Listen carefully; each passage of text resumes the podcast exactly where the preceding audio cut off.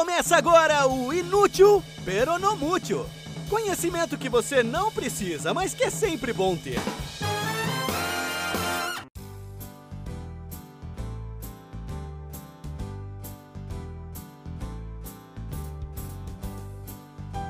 Olá, bem alimentados ouvintes. Bem-vindos a mais um episódio de Inútil Peronomútil. Eu sou Paulo Eduardo e toda semana eu trago para vocês alguma ou algumas informações de qualidade, mas que você talvez nunca tenha a chance de usar para nada na vida. Talvez jogar a conversa fora numa mesa de bar. Hoje é a segunda parte de um díptico especial sobre como a humanidade fez para contornar a grande fome que seria inevitável caso a população continuasse crescendo no ritmo que estava, como previu o economista inglês Thomas Malthus lá no século XIX.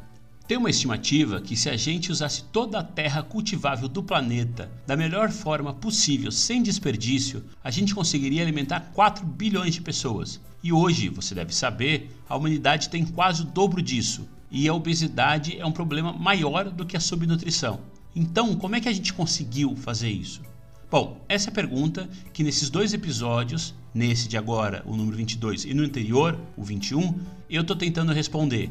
Se você não ouviu o anterior, não tem problema. Dá para ouvir esse aqui primeiro e depois dar o play no outro, que eles são independentes, apesar de complementares. E aproveita e ouve depois os outros 20 episódios anteriores, se você não ouviu. Eu garanto que tem um ou outro assunto bem legal ali no meio. E depois de ouvir esse díptico sobre como evitamos a grande fome mundial, me manda um e-mail no inutilpnm.gmail.com ou comenta no Facebook ou no Instagram do arroba inútilpnm se você curtiu esse modelo de episódio especial duplo, se quer mais e se tem alguma sugestão de tema. Bom, no episódio anterior eu falei da importância do nitrogênio para as nossas plantações, como era difícil conseguir mais nitrogênio no solo e como um químico alemão resolveu o problema da produção de nitrogênio para fertilizar em larga escala, e por isso ganhou o Prêmio Nobel de 1918, apesar de ser um grandíssimo filho da puta. Hoje eu vou falar de outro elemento tão importante para a agricultura quanto o nitrogênio, e que pelo menos eu não dava a menor atenção, que é o fósforo. Para você ter uma ideia de como o fósforo, o elemento químico, é essencial, além de estar nos nossos dentes, nos nossos ossos, ele está ainda mais intimamente ligado a nós. Ele é um dos elementos que formam o nosso DNA e também está na molécula que carrega a energia que a gente usa para tudo, que é o ATP. O P da sigla é o fosfato. E o nome que você aprendeu nas aulas de biologia, mas esqueceu, é adenosina trifosfato. E o fósforo ele é tão essencial para as plantas quanto é para nós.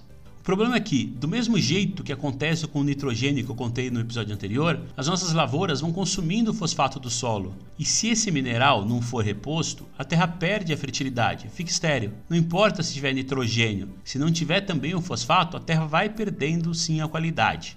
Mas, infelizmente, diferente do nitrogênio, que a gente arrumou um jeito de produzir em larga escala, com o fósforo a gente ainda não chegou lá. E o pior, o fósforo não é um gás abundante que está por aí por todo lado, como o nitrogênio. O fósforo é um mineral e não é dos mais abundantes na natureza, e está sempre associado com outros minerais, enterrado profundamente no solo, debaixo de camadas e camadas de terra e sedimento. E nós temos basicamente duas formas de conseguir fósforo. A primeira é, como também no caso do nitrogênio, pelo cocô. Pode também ser cocô de bicho, cocô humano, qualquer cocô. Os excrementos normalmente têm fósforo, mas tem um cocô em especial que é tipo o santo grau do fósforo, é o toque de Midas do fosfato, que é o guano. O guano, sabe? Também conhecido como cocô de ave ou de morcego? Esse guano. O guano já vem purinho, pronto para usar. É só você polvilhar ele na terra que quer plantar e puf, Pronto, a terra fica magicamente muito mais fértil, por algum tempo, claro. O problema é que é um recurso escasso, muito finito. E quando descobriram que o guano era literalmente a salvação da lavoura, os reservatórios conhecidos acabaram também rapidinho. Por exemplo, o Peru tinha um conjunto de ilhas perto da costa, um monte de rochedo que durante séculos e mais séculos serviu de ninho para aves marinhas, que eram nada mais nada menos do que montanha de guano seco eram as Ilhas Chincha. E eu digo era, porque, claro, elas foram exploradas e transformadas em pó até o último farelo de guano, e as montanhas de cocô ali desapareceram. A outra forma de conseguir fósforo é via mineração, e essa é a principal forma na qual a gente consegue nosso fósforo hoje em dia. Como eu já disse, o fosfato é um mineral que precisa ser retirado da terra e refinado, mas tem vários lados negativos nisso. O primeiro é que o processo de extração não é dos mais fáceis e eficientes, e a cada uma tonelada extraída de fosfato, a gente produz 4 a 5 toneladas de lixo. E o que é pior, esse lixo todo que sobra é radioativo. Sim, você ouviu direito. Para cada tonelada de fosfato utilizável que a gente tira, a gente gera de 4 a 5 toneladas de material radioativo. Mas fazer o que? A gente não pode viver sem ele. Então a gente segue minerando e poluindo a natureza com material radioativo. E aí vem outra coisa preocupante. Esse fosfato todo que a gente explora, como qualquer outro mineral, ele não é renovável. E as reservas de fosfato elas estão sendo consumidas e nós não temos como repor isso. Ou seja, a pergunta não é se as reservas de fósforo vão acabar, mas sim quando elas vão acabar. Mas isso, claro, é uma preocupação para o futuro. Não tem muita gente dando atenção para esse problema agora. Muitos dos países do mundo que tinham reservas de fosfato do solo já extraíram tudo, ou estão quase lá, tipo mais uma década e acaba. Mas tem um país que está tranquilo, está de boas, que é o Marrocos. O Marrocos tem cerca de 75% das reservas mundiais conhecidas de fosfato. Na principal mina de fosfato deles, a mina de Boukra, é estimado que haja quase 2 bilhões de toneladas. A mina de Boukra, ela fica no meio do deserto, longe de tudo. Para exportar esse mineral essencial, que é uma das principais fontes de divisas do Marrocos, inclusive, o que, que eles fizeram? Construíram a maior, a mais extensa esteira rolante do mundo, com quase 100 km de extensão. Ela sai de Boukra e vai até a cidade de Layoun, no litoral, onde é exportada pela via marítima. E eu falei que a mina é do Marrocos, né? Bom, isso é discutível. A mina fica num território conhecido como Saara Ocidental, entre Marrocos e a Mauritânia, e que historicamente é a terra do Saraui, um povo meio nômade do deserto. Aliás, Saraui, na língua deles, significa isso, habitantes do deserto.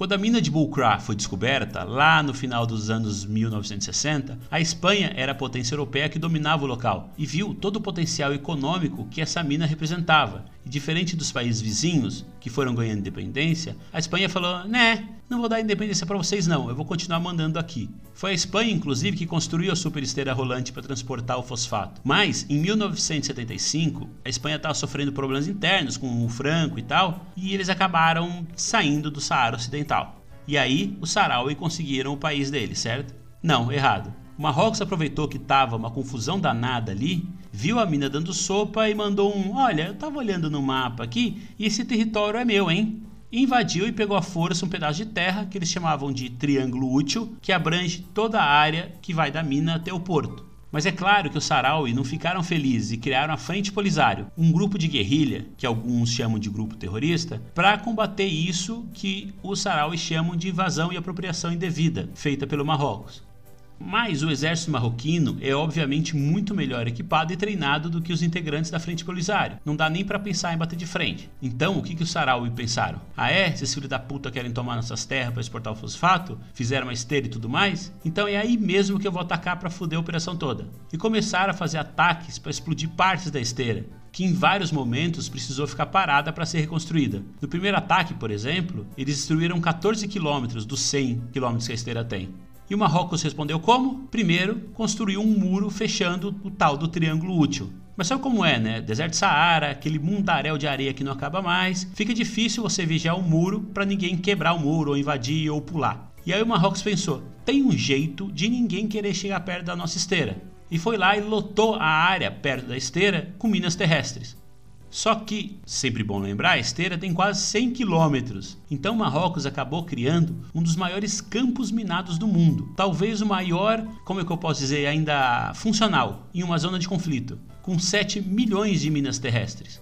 Mas o Marrocos ainda não ficou satisfeito, e com o passar dos anos ele foi aumentando o muro, ampliando os pedaços de terra que eles dominavam no Saara Ocidental. O muro hoje tem 2.700 quilômetros de extensão. É muro pra caralho, de deixar o Trump com inveja. Talvez por isso, só a administração Trump reconhecia o direito do Marrocos sobre o local. A União Africana e a ONU, eles dizem que a mina, o porto e toda a região do Saara Ocidental são do Saharaui. Mas o Marrocos fala: e daí que vocês não me reconhecem como dono? É meu, eu estou controlando, eu exporto o fosfato e eu ganho dinheiro. E pronto. E é isso, e fica assim. E essa é uma boa hora para terminar o episódio. Se você gostou de saber que tem uma esteira rolante de 100 km carregando fosfato no meio do deserto do Saara, cercado pelo maior campo minado ativo do mundo e por um muro de 2.700 km, então indique esse episódio para os amigos. Aliás, indique o podcast, que tem vários outros episódios interessantes. Bom, pelo menos minha mãe ouviu e gostou de todos, ela disse que são muito interessantes. E como eu já mencionei, segue a página do Facebook, segue o Instagram, que lá tem muitas outras informações inúteis de qualidade que eu não comento aqui no podcast. E se você vir alguma coisa que acha que tem a cara desse podcast, que é aquela informação interessante, de qualidade, mas que a maioria das pessoas pode achar inútil, manda para mim. O e-mail é inutilpnm@gmail.com. Repetindo, inutilpnm@gmail.com. Sempre lembrando que esse episódio foi um díptico, um especial em duas partes e dá para você ouvir a primeira parte, que é o episódio anterior, se você ainda não ouviu. E aproveita e me fala se curtiu esse formato de episódios duplos, porque assuntos e ideias para outros episódios desse tipo não faltam. Esse episódio, inclusive, eu me baseei num podcast muito bacana que chama Atlas Obscura, que eu vou deixar linkado na descrição desse episódio. E é isso, eu espero vocês aqui na próxima quarta-feira. Fiquem bem e até a semana que vem. Você acabou de ouvir Inútil Peronomútil. Informação aleatória de qualidade para enriquecer suas conversas na mesa do bar.